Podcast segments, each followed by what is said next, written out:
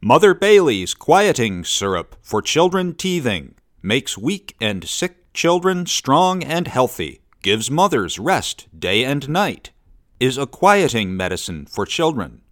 Only 25 cents. Sold by druggists. Charles W. Snow, 28 East Genesee Street, Agent. Oh. He'd fly through the air with the greatest of ease, a daring young man on the flying trapeze.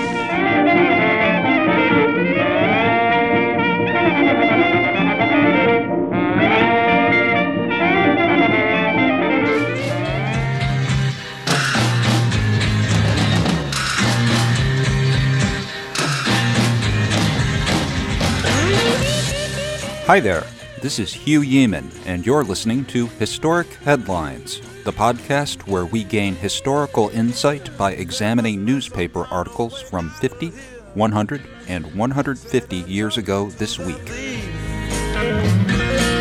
There's too much confusion.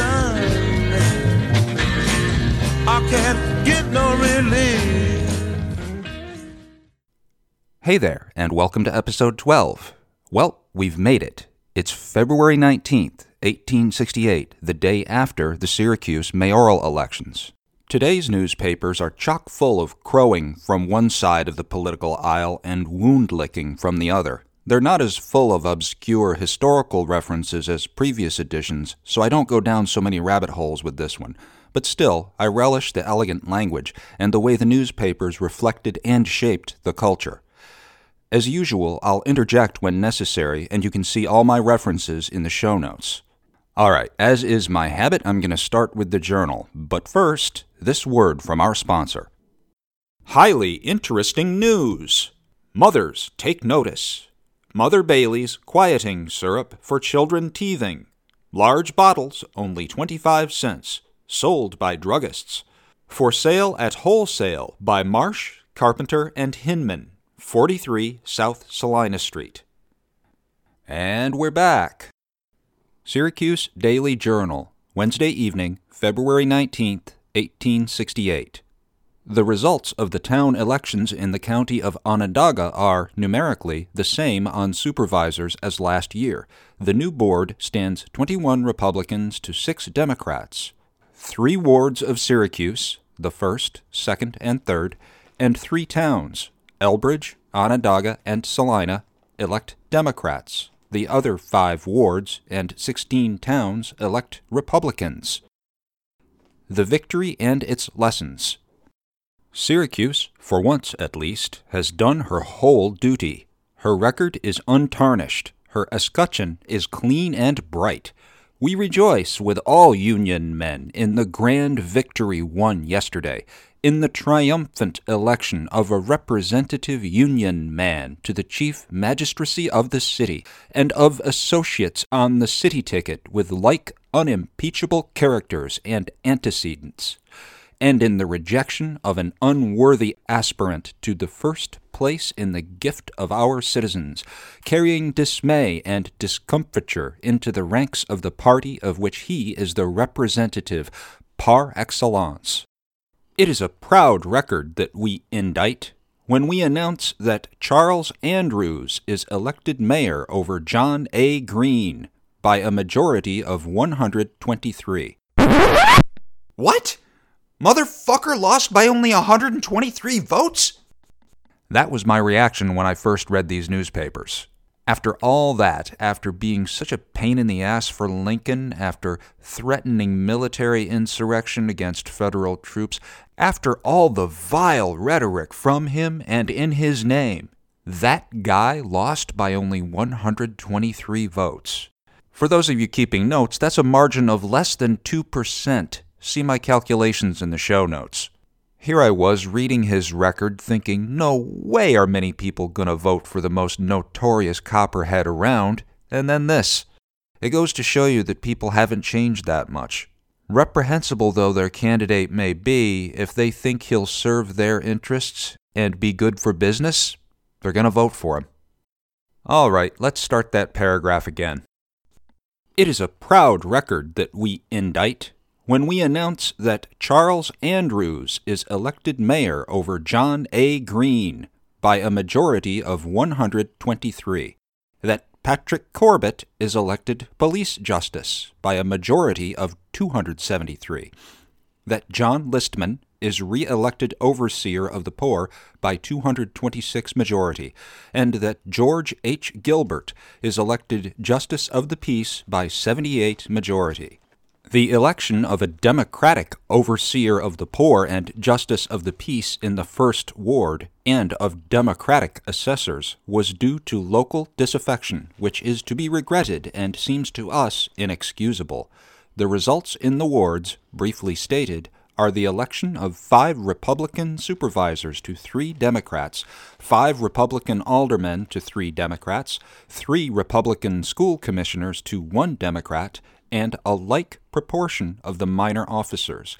The control of the city government of Syracuse is fully vested in the Republican Party for the ensuing year. This is a proud triumph for the Union men of Syracuse.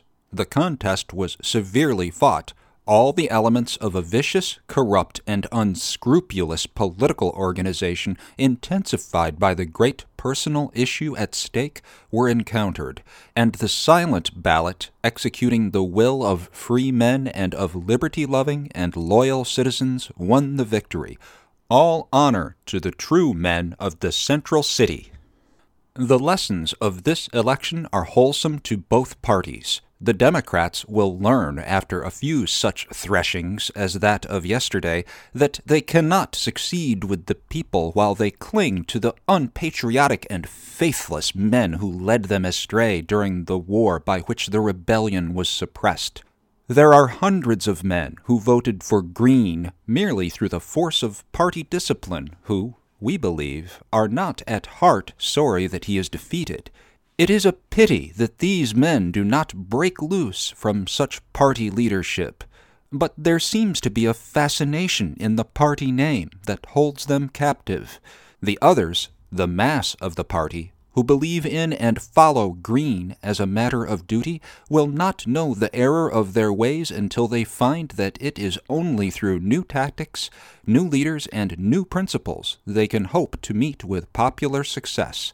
The result yesterday is the first lesson to them of this character. The Republicans have learned that there is strength and victory in uniting upon representative candidates and that in the just and judicious distribution of the places of power and trust among the nationalities that compose the masses of the party, there is an element of popularity and success they have altogether too long overlooked. The composition of our city ticket was admirable in these respects. The support it received on all its components was so earnest that the concessions made were wise and fully appreciated.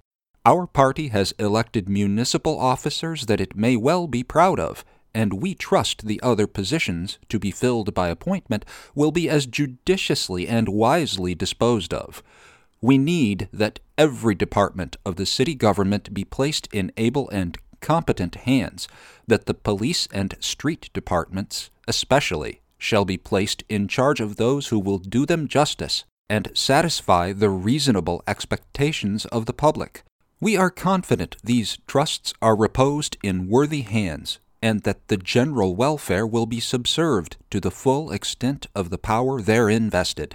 Although these considerations may not form a part of the customary demonstrations of gratification and enthusiasm over proud successes in local contests, we have thought them pertinent to this occasion. Hugh here in this next piece, note how the journal accuses the Democrats of buying votes. I'm going to keep coming back to this. Here it goes. The meaning of the result. A private dispatch received at half past seven o'clock last evening states that General Green, the Democratic candidate for mayor of Syracuse, had been defeated by 100 majority. The radicals made a bitter personal fight against him, and it is reported that large sums of money were used to accomplish his defeat. The result may be charged to personal and not to political causes. Albany Argus, today. It was not a bitter personal fight upon John A. Green as a man and citizen, but upon his odious and repulsive political opinions and conduct. Large sums of money were used, not to accomplish Green's defeat, but to promote his election.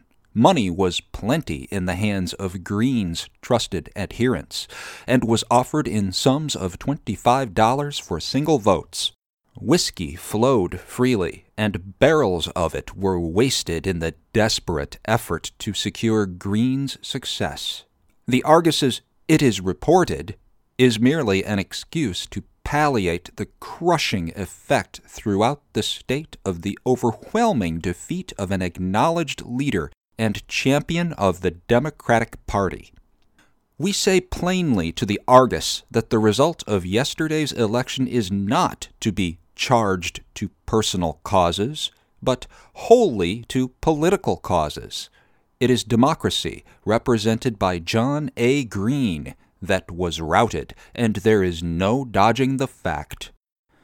Hugh here. This next piece is another case of this is not about the election, but this is absolutely about the election. Listen close, and I'll give you some background after I read it. Politics in America. The New York correspondent of the London Daily News pays a merited tribute to the shrewdness which so often makes the American farmer a better politician than nine tenths of the best read European philosophers.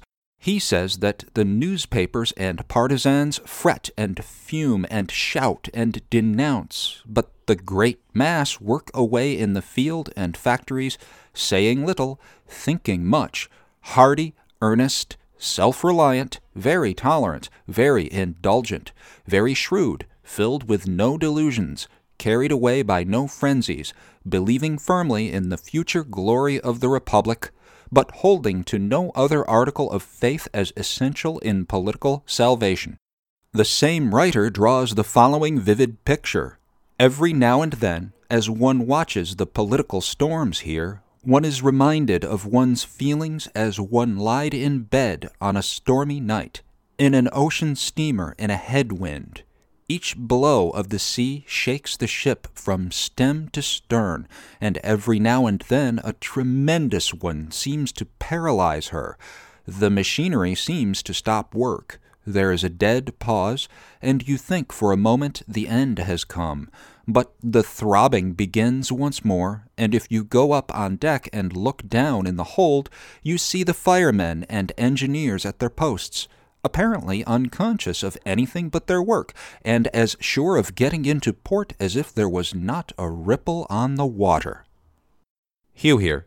So it didn't take too much digging on Fulton history to figure out that that New York correspondent for the London Daily News they referred to was Edwin Lawrence Godkin, a famous newspaper man of the time.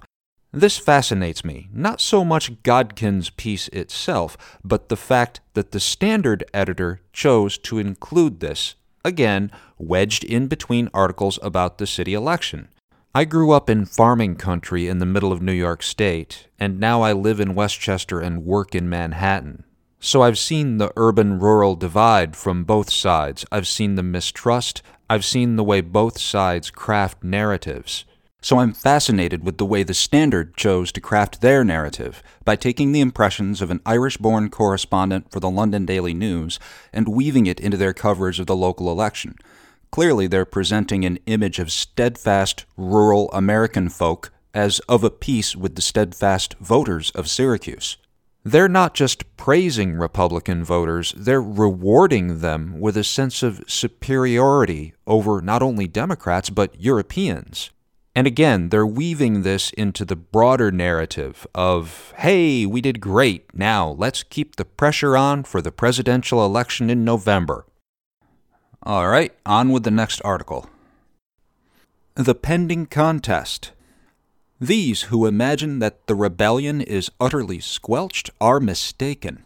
It is organizing to get by strategy the control of the government the old struggle is to be fought over in the presidential election. This is the way Southern leaders are preparing for it.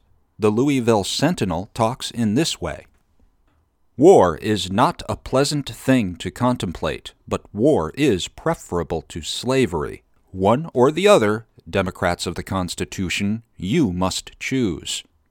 Democrats must prepare to fight. Democrats must fight. The people must rise in their power and hurl the whole devil breeding crew back into perdition.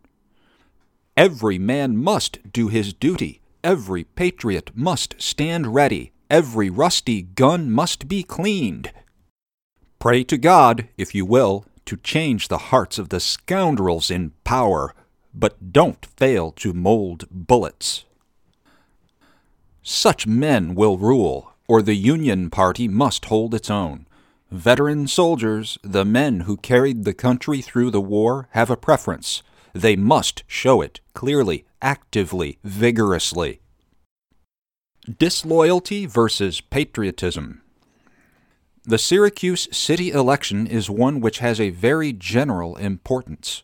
If a man with the record of John A. Green can secure endorsement from the people, what is to be the penalty for disloyalty or the reward of patriotism in future?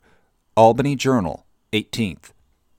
The penalty of disloyalty is in such defeats as John A. Green experienced at the hands of his fellow citizens yesterday. The just condemnation of the community in which his opinions and conduct are best known and in which his party, in an issue less clearly defined, has been in the ascendant for three years past. Patriotism has its own sufficient reward, but to its sweets are added the confidence and respect of the loyal people. The city election, the central city redeemed, and loyalty and honor vindicated magnificent success on city and ward tickets, the results in full. The results of the charter election are best presented in the returns, which state the magnitude of the grand victory yesterday won by the indomitable Republicans of Syracuse. The lessons of the election are referred to in our editorial columns.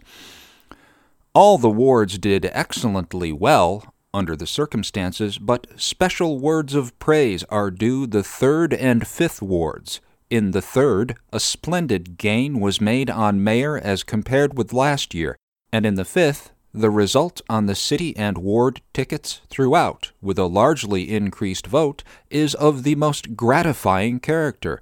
The results in the second, fourth, sixth, seventh, and eighth wards also have features worthy of commendation. Everywhere, the Republicans did their duty faithfully and thoroughly. The total vote in the city at this election is 6,875. Last spring, it was 6,046, a gain this year of 829. Hugh here. Let's stop and break down those numbers. 6,875 voters. Looking at Boyd's Syracuse directory from 1868, we find that that's only about 35% of the eligible voters, i.e., men. That means just slightly over one in three men voted in the city election. That's a level of voter disaffection that surprises me given the hyperbole streaming from all three newspapers in Syracuse in the days leading up to the election. Now, about that gain of 829 voters, let's analyze that. I made a couple of assumptions that you can see in the show notes, but long story short, if you assume that the 35% voter turnout is steady, and if you assume that the population increased steadily between 1865 and 1868, you would expect the number of voters to increase by about 400 between 1867 and 1868. The actual increase of 829 is only 429 more than that, so really not significant. This teaches us a lesson, and it's one I need to remember most of all. The whole reason I do this podcast is because I believe that a media centric vision of history is important too often we get a sanitized and filtered version of history, so that the historical figures we know bear no resemblance to the people that their contemporaries knew. Consider John A. Green. Consider George Francis Train from episode 3. Consider Samuel fucking Sunset Cox from episode 11. I have a perspective on these men that's closer to the perspective their contemporaries would have had than I could have possibly gotten from modern accounts. On the other hand, I have to remember never to fall into the trap of assuming that the people who read these articles had the same perspective as the people who wrote them. Had that been the case, the 1868 Syracuse mayoral election would have had roughly a 100% voter turnout. But in reality, we see that the increase in voter turnout between 67 and 68 was negligible. So, all that hyperbole, all that invective, all those screeds, all that ink spilled barely made a dent. And more importantly, it certainly didn't represent the attitudes of the voters. So, anyway, long story short, my media centric viewpoint is important, but I need to remember its limitations. Okay, on with the article. The successful candidates are as follows Hugh here. I'm going to skip over this long list of names and continuing on. The rejoicing of the Union victors. The Unionists of Syracuse never enjoyed a triumph, even of state or national consequence, with such spirit and enthusiasm as were manifested in the celebration last evening of the proud victory of the day. As early as seven o'clock, it was definitely known that the city had been redeemed. Great crowds assembled at the newspaper offices, where the glad tidings were learned, and soon the swelling crowds adjourned thence to the city hall, where an impromptu meeting was presided over by the Honorable George N. Kennedy, the Honorable Charles Andrews, Mayor elect, answered the calls of the people in a short address. He was received with great enthusiasm. He spoke of the severely contested election and its marked significance, alluded in fitting terms to the social and personal character of his opponent, rejoiced that his associates on the Union ticket were successful, speaking particularly of the gratifying triumph of the eloquent Corbett, and closed by predicting that this local victory is an augury of the great victory of the Union Party in the approaching presidential election. Mr. Andrews' remarks were substantially as follows. This is not the first occasion that I have been called upon to return thanks to you for conspicuous honors received at your hands, but at this time I feel, in common with you, that we rejoice in a victory not of men, but of vital and all important principles. The earnest efforts you have put forth today could not have been called out by the ambitions of different men. You recognized that our opponents had sharply defined the issues before the country in the nomination of their standard bearer. I have not a word to say against him as a neighbor, but admire many of his personal characteristics. But in his nomination for the chief magistracy of our city, we were challenged to again fight the issues of the past six years. The contest here was elevated into national significance. The question before us today was whether Syracuse was to retain the loyal position she occupied throughout the war and your verdict of today reaffirms the action of our city, county, state, and nation in the Great Rebellion. The simple announcement of the result today is the most eloquent speech that can be made here tonight.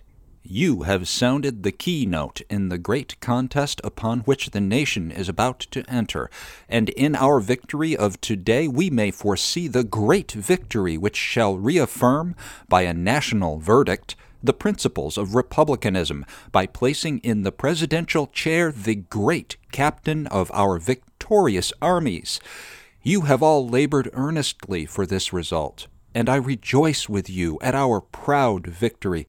I never shall forget the great honor you have this day done me, but I remember that you had another standard bearer whose grand majority is at once an approval and a reward for his conspicuous advocacy of Republican principles, and an assurance that you will never abandon them.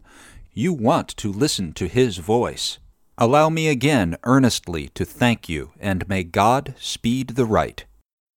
These remarks were applauded at the close of every sentence, and Mayor Andrews retired amid roof raising cheers.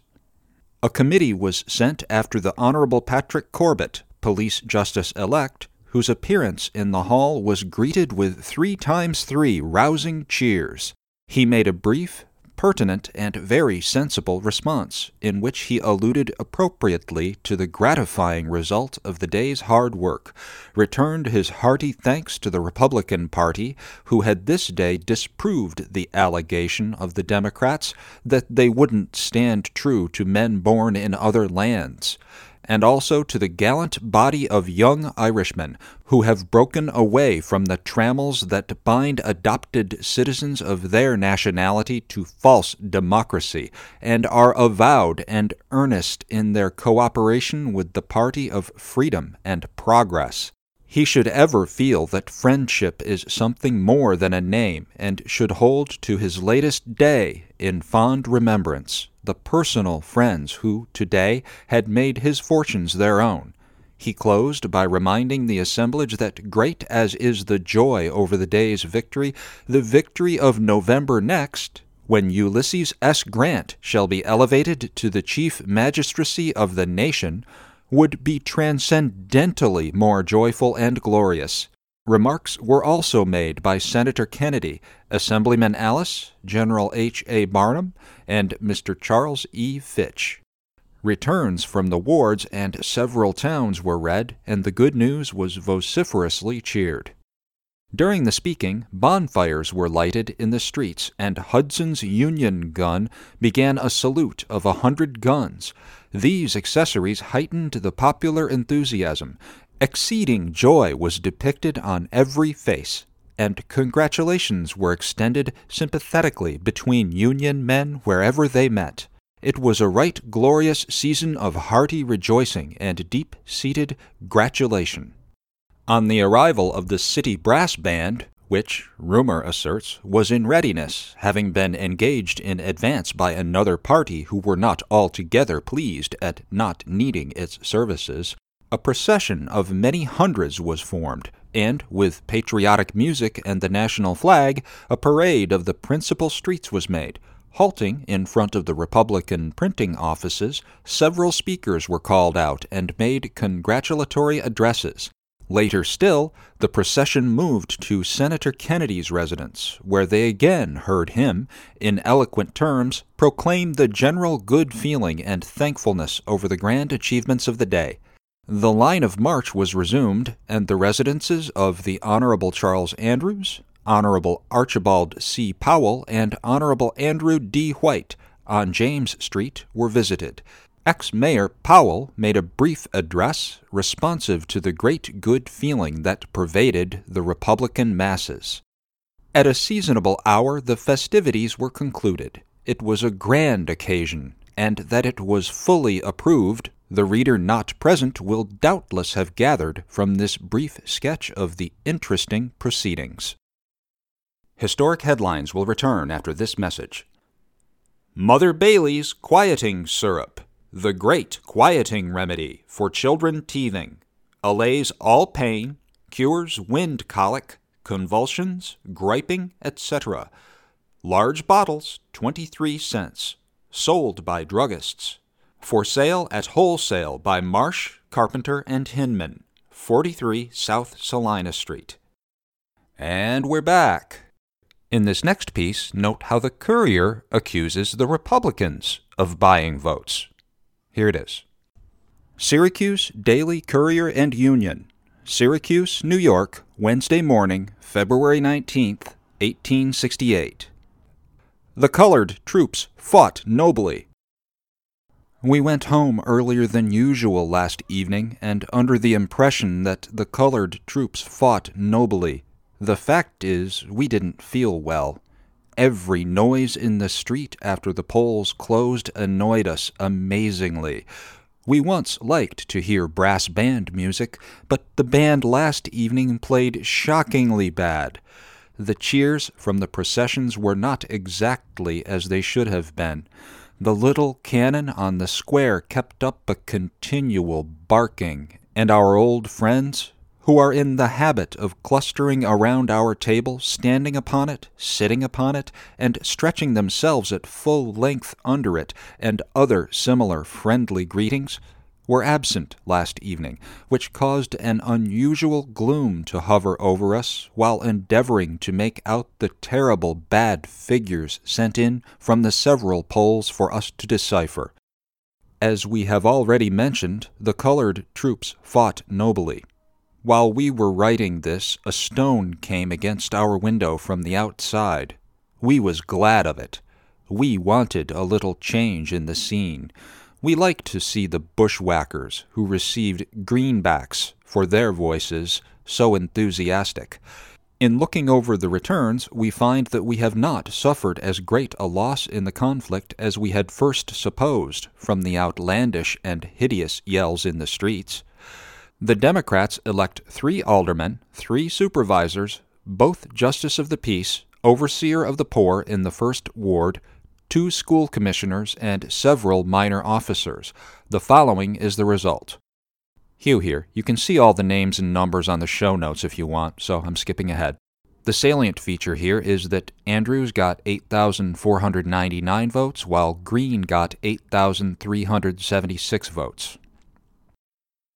Summary The Democrats elect three aldermen, three supervisors, two justices of the peace, one overseer of the poor, five constables, two school commissioners, and the assessors.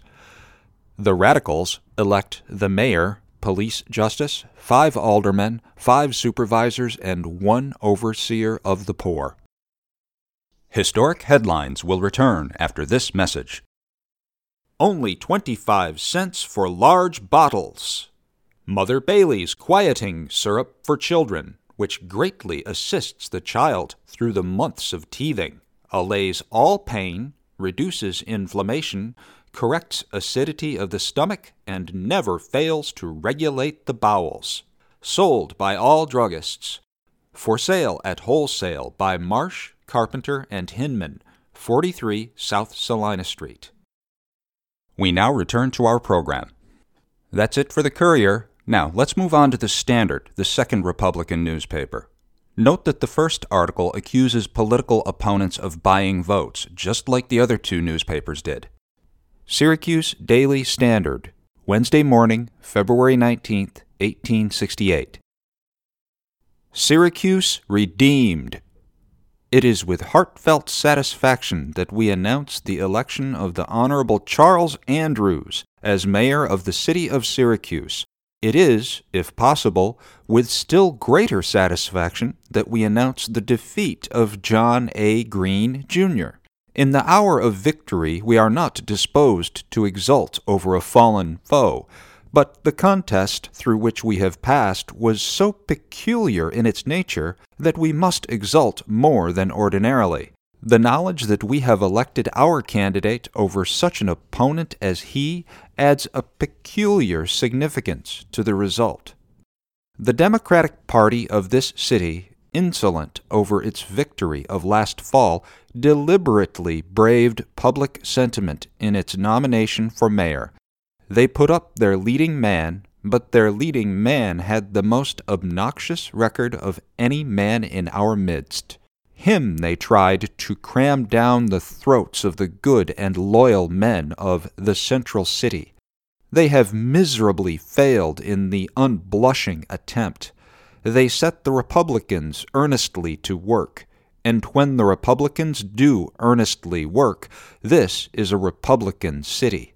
By the most profuse expenditure of money, by the most excessive abuse of the liberty of speech, the democracy tried to stem the popular current against their candidate, but all was useless and worse than useless.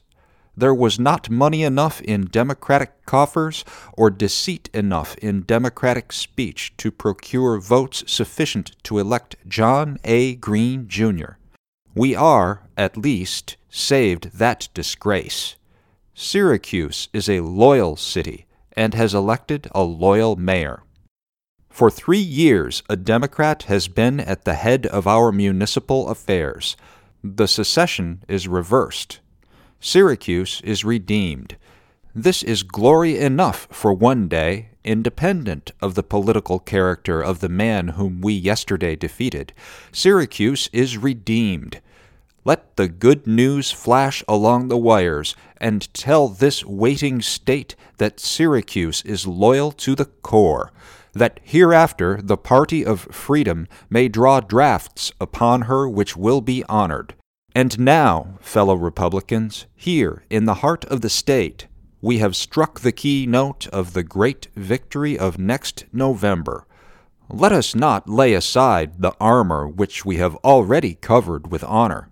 Let us relax no effort and spare no pains to push forward the Republican column in that momentous contest, in which, under the leadership of Ulysses S. Grant, we shall conquer all our foes and consummate the regenerate republic.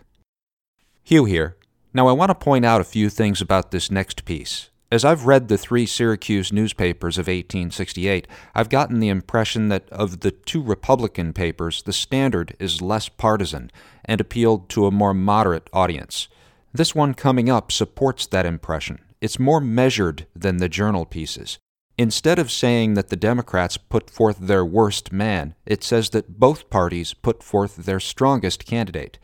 It does deliver one last, relatively gentle jab at Green's military command. Watch for that.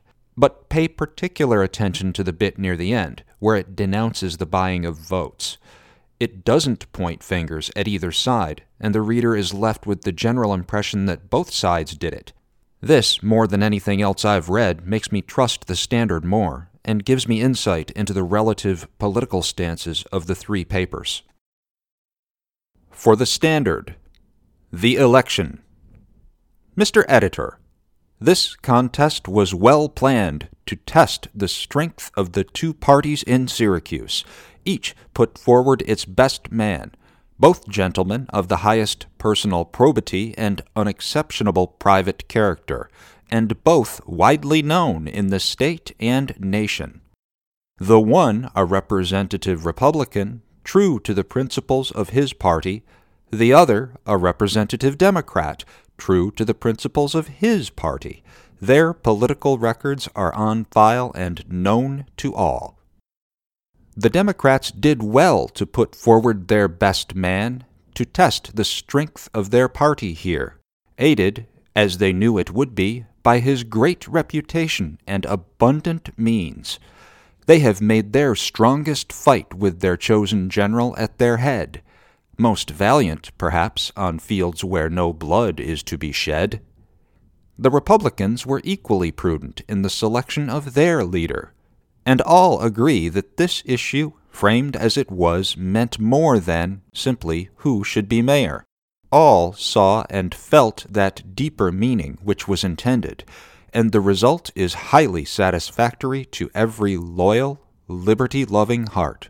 Rightly understood, it would be a little discouraging, one would think, to men of opposite sentiments. The citizens of Syracuse are now ready for the question Shall loyal men rule the nation, and traitors really take back seats? This question will be put to vote next fall and will be decided, so far as Syracuse is concerned, in the affirmative. One thing noticeable in the election of yesterday, however, every right minded citizen of both parties must deplore, and that was the use of money to influence votes. We hope the day is not far distant when it shall be made a felony for any person to give or receive any money or valuable thing for the purchase or sale of a vote. If this is to continue, the offices of our government will soon be put up at auction and sold to the highest bidder. History furnishes some valuable lessons for the American people in this regard, which we shall do well to learn in season. Eternal vigilance is the price of liberty. T.K. Victory! Syracuse redeemed! Rejoicing! The enthusiasm which resulted in so great a victory for republicanism yesterday did not cease with the closing of the polls. As soon as the result became generally known, the Republicans in large numbers assembled at City Hall and organized with Honorable George N. Kennedy as chairman. The thunders of Captain Hudson's gun and the resonant music of the band mingled with the loud huzzas of the victorious multitude assembled. Amid the general enthusiasm, loud calls were made for our gallant standard bearer, Honorable Charles Andrews, Mayor elect. Mr. Andrews appeared and was greeted with long, continued, and deafening applause, and spoke substantially as follows. Hugh here, and it goes on to give the same speech that I read previously. But this one also appears to have the actual words of Patrick Corbett's speech, where the other one just had a paraphrase. That's important to me because I've become fascinated with Patrick Corbett. I'm going to do an episode on him down the line, but for now, just remember that name. All right, continuing with the article. Loud calls were made for the Honorable Patrick Corbett, our new police justice, him of the big majority. He spoke as follows Syracuse has opened the ball today. Never in the history of our proud party did a nobler victory crown our efforts. The loyal people put forward their noble representative, and the result rejoices the hearts of us all. The man who, for five years of desperate war, waged to destroy our noble government, had no word of encouragement for loyalty, no word of cheer for loyal victories of our devoted armies, is himself today covered with humiliating defeat.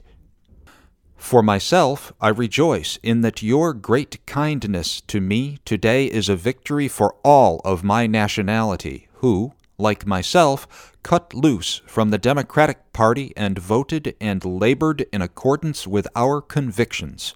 I shall ever feel that friendship is something more than a name, and shall hold to my latest day in fondest remembrance the personal friends who have today made my fortunes their own. Syracuse has given the first gun for victory in the great national contest upon which we are about to enter, and tomorrow she shall be mentioned with pride by the loyal, freedom loving men throughout the land. Let us all rejoice and gird ourselves for the great contest upon which we are about to enter. Speeches were also made by Messrs. H. A. Barnum, G. N. Kennedy, C. E. Fitch, and A. G. S. Ellis. The greatest enthusiasm prevailed, and the crowd, which filled the hall to its utmost capacity, proceeded, headed by the band, to the residence of Mr. Fitch, serenaded that gentleman, also the residence of John J. Krause, and from there to the offices of the Standard and Journal. At the Standard office, Messrs. Fitch and Barnum were called out and addressed the crowd. From the Standard office, the crowd proceeded to the residence of Senator Kennedy, who briefly addressed them. Then they proceeded to the residence of Honorable Charles Andrews. Mr. Andrews was absent, and the crowd, numbering thousands, proceeded from thence to the residence of ex Mayor Powell, who made a short and telling address. The Honorable A. D. White was next complimented with a serenade, but that gentleman left the city on the 8 p.m. train. Rejoicings were kept up to a late hour, and every Republican retired and slept as sweetly as the noblest victory of the bloodiest field.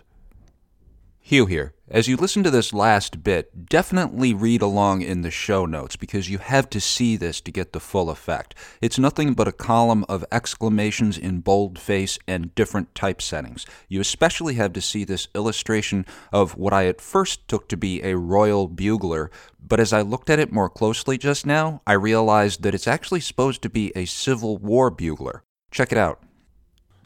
Our city election glorious Republican victory. Loyalty triumphant. Traitors defeated. Treason rebuked. Wounded soldiers rewarded. Syracuse redeemed. Nothing green can flourish here. The grocery firm swamped in bad whiskey. Hugh here. Aha, did you catch that little dig about John A. Green's grocery firm? If not, check out previous episodes. All right, continuing on. First gun of the campaign. Its echoes sound the note of a presidential victory. Our flag floats triumphant. No traitor's hand shall haul it down. Republicans rejoicing. Disloyal Democrats crawling to their holes. A Republican mayor. A Republican police justice. Republican justice of the peace. Republican overseer of the poor. Five Republican aldermen. Five Republican supervisors. A Republican common council. Syracuse, a union city. The charter election in Syracuse took place yesterday, and, notwithstanding the strenuous exertions of the democracy under the management of unscrupulous leaders and the largest expenditure of money and other means of bribery, the Union Republicans have carried the city triumphantly, and we can rejoice over a Republican mayor and common council and a majority of the Board of Supervisors. This is a glorious triumph for Union principles and may be regarded as the harbinger of future success for the Union Party. The contest was waged on party grounds, and the success is complete and overwhelming. Syracuse elects a Union mayor for the first time in several years and changes the political character of the council. The city is redeemed from democratic misrule and takes rank among the Union cities of the state and the nation. The sympathizers with treason are rebuked and defeated at home, and loyal men are elected to govern our Union city. All loyal men will rejoice over this result and take courage to press forward to future victories in the city, state, and nation. The following tables show the full vote on each of the candidates and the majorities of the principal officers. Hugh here, and then it gives a table of the wards along with the votes for Andrews and Green in each one. And that's it for the 1868 Syracuse mayoral elections. Now, a couple of things before I wrap up this episode. First of all, those ads I read for Mother Bailey's quieting syrup for children, Mother Bailey's quieting syrup, like a lot of patent medicines at that time, was an opium derivative. Yep, they were giving morphine to their babies. Go to the show notes to find information and a link to the Victorian Web article about this, or just Google Mother Bailey's quieting syrup. You'll get an eyeful.